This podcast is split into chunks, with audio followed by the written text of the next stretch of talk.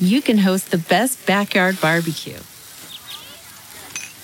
When you find a professional on Angie to make your backyard the best around. Connect with skilled professionals to get all your home projects done well. Inside to outside, repairs to renovations. Get started on the Angie app or visit Angie.com today. You can do this when you Angie that. The Great Reconfiguration. Is the global supply chain set to be reshaped after Shanghai's lockdown? Published in Week in China. Read for you by Kaiser Kuo. Is Shanghai's two months of COVID lockdown finally coming to an end? Not quite yet, it seems, with most of the city's 25 million residents still waiting for the green light to leave their homes for the first time in weeks. Shanghai's deputy mayor has already announced that the city will be reopened in phases, aiming for a return to normal life by the middle of June, and there has been a partial easing of restrictions in some districts over the past few days. But former freedoms are returning slowly for most residents, with limitations on how far and how often they can venture out. Temporary passes have been issued allowing just one person per household to go shopping within narrowly set time periods, for instance, and neighborhood committees are watching closely to make sure that no one breaks the rules. The cautious approach signals how Shanghai's exit from isolation could take a little longer than many expect. That's not just going to be frustrating for its residents.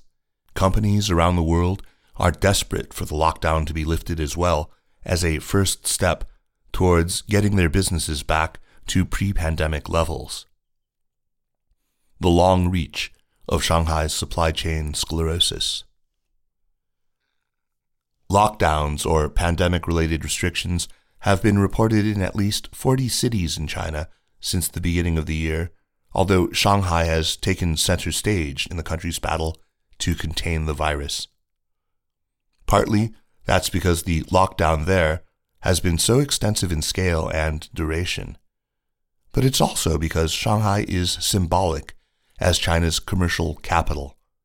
Policymakers are proud of its claims to be the leading hub or gateway to the rest of the country, making its closure all the more confounding. The city serves as the key conduit for trade and investment between the Chinese economy and the wider world, handling about a fifth of national goods through its port.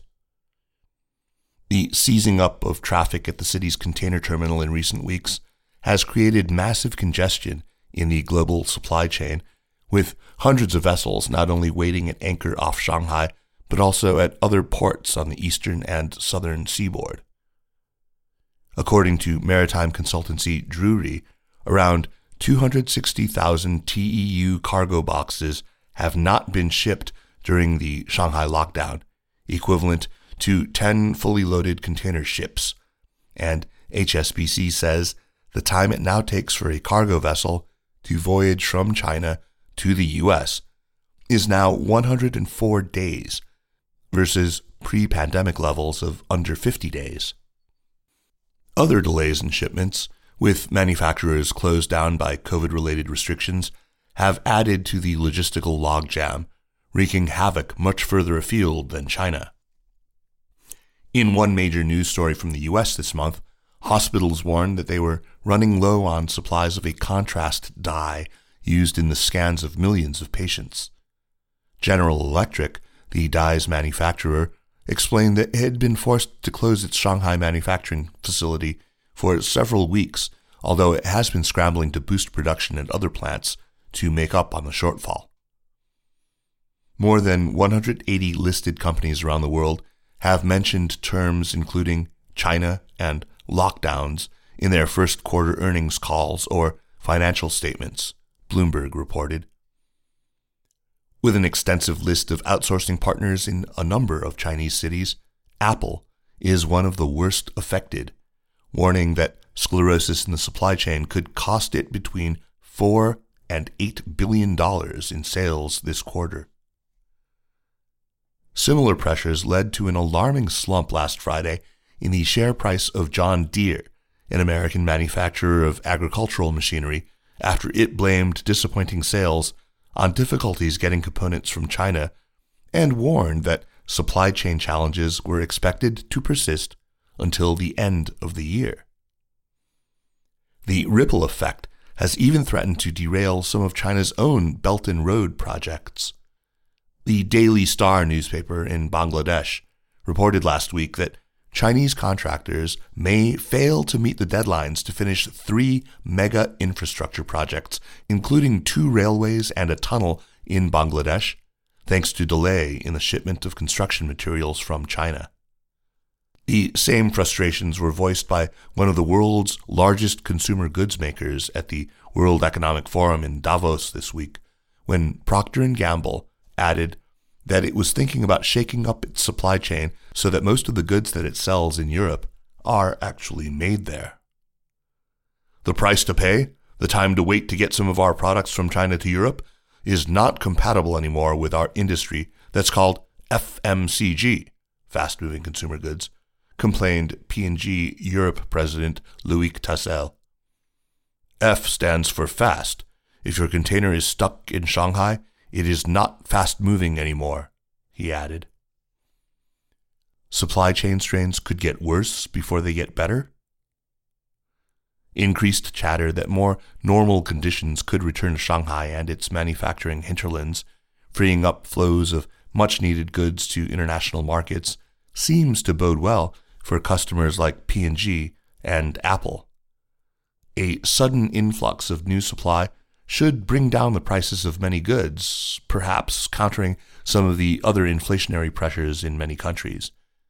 But there are warnings that moving too quickly from famine to feast could have the opposite effect as Shanghai's export economy starts to fire on all cylinders again. That's particularly the case because of congestion in container shipping, where experts are predicting another period of chaos as shipments start to move again in massive volumes. Restrictions on operations at exporters in Shanghai and other eastern cities in China have given ports in the United States a chance to clear some of the logjams created last year when seaborne trade surged back after the initial period of the pandemic. But as manufacturing gets back to full speed and more goods start to be shipped out of China, destination ports are likely to be strained to breaking point once more. In this kind of context, Shanghai's reopening is set to fuel another uptick in transportation costs, with shipping lines pushing freight rates back to record levels. Indeed, few other industries have prospered quite as much from the impact of the pandemic as the container shipping lines, with Drewry now estimating that they will have earned half a trillion US dollars of operating profit from two years of supply chain chaos. After record returns of $190 billion last year, the 11 largest carriers that publish results reported mind bending profits of $59.3 billion in the first quarter, adds John McCown from Blue Alpha Capital. That was more than double the combined quarterly profits for Facebook, Amazon, Netflix, and Google in the same period. And McCown is forecasting full year profits of $220.5 billion for the container lines in 2022. These actual results are diametrically opposed to what anybody could have contemplated at the beginning of the pandemic just over two years ago, he writes. Is it unfair to blame China's lockdown for supply chain chaos?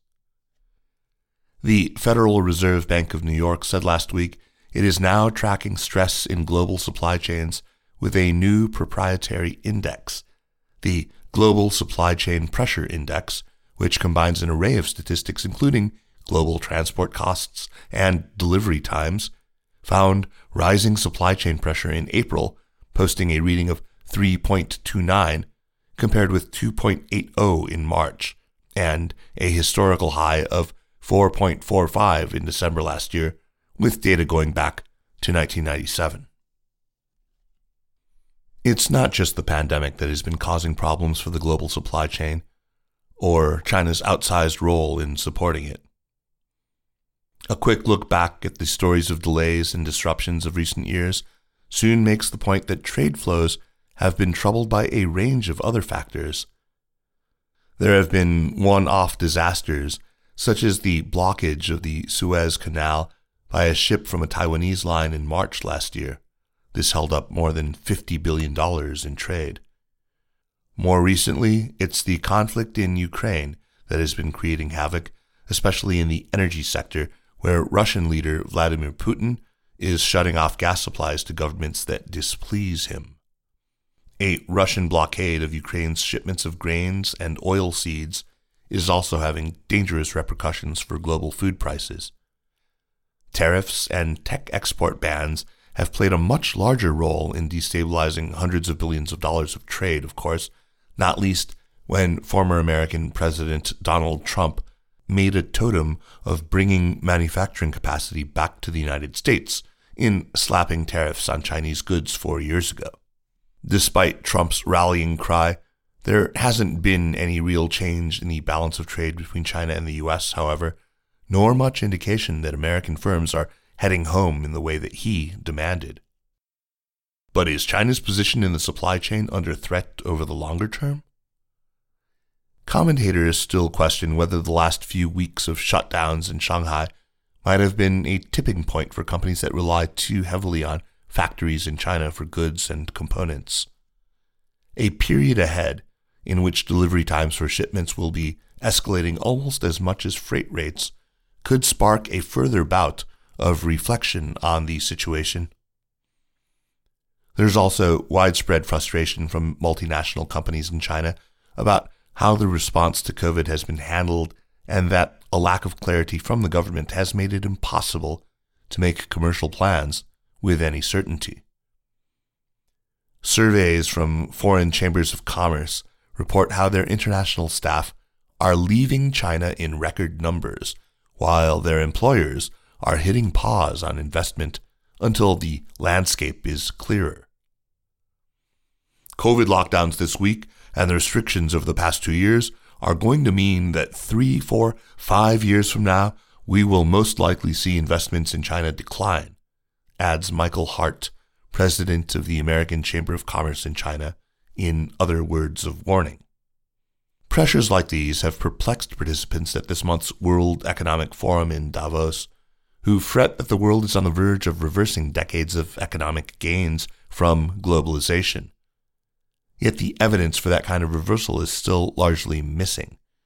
Foreign direct investment has continued to flow into China over the duration of the tariff row with Washington, for example, as well as for much of the period when the pandemic has had its most disruptive impact. That seems to suggest that overseas investors aren't completely disenchanted with China as a commercial opportunity, even if there is a sense that geopolitical tensions have been putting a growing strain on trade and investment. Perhaps there will be a broader political dimension to efforts to split more of the world's supply chain into separate blocks as governments try to forge closer ties between like minded nations. Janet Yellen, the U.S. Secretary of the Treasury, warned again last month that the world has become too vulnerable to countries using their market positions in raw materials, technologies, or products to exercise geopolitical leverage or disrupt markets for their own gain. This explains the formation of the Indo Pacific Economic Framework for Prosperity, IPEF, a 13 country trade deal launched by American President Joe Biden during his visit to Asia this week. IPEF has set supply chain resilience as one of its key goals.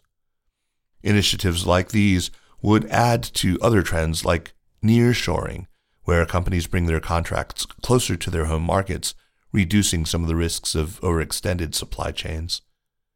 Supply chain experts have also talked for years about the China Plus One strategy, in which businesses look for more flexibility in their international sourcing by choosing additional production partners in markets other than China. Last week, the Wall Street Journal reported that Apple, which manufactures 90% of its products in China, had instructed some of its contract manufacturers that it wants them to boost production in countries such as Vietnam and India. But as Frederick Neumann, HSBC's chief Asia economist and co head of global research Asia Pacific, has pointed out, this sense of separation is sometimes misleading, as producers in these alternative locations are often reliant on key parts and materials from Chinese suppliers themselves. For instance, 14% of Vietnam's exports are exposed to delays in shipments of components from China, Neumann reported recently, with only a slightly lesser exposure for producers in Thailand and Malaysia. And although trade tensions and shipping delays have been making headlines, these companies still have huge advantages in winning business from overseas customers, including a large and increasingly skilled workforce and unrivaled access to raw materials and components across specialized clusters that often spread across neighboring towns and cities. Recreating these clusters is a massive undertaking, while years of heavy investment from the Chinese government in roads, ports, and power stations has also made it much harder for rivals from other Asian countries to challenge Chinese firms in areas like speed, flexibility, and reliability.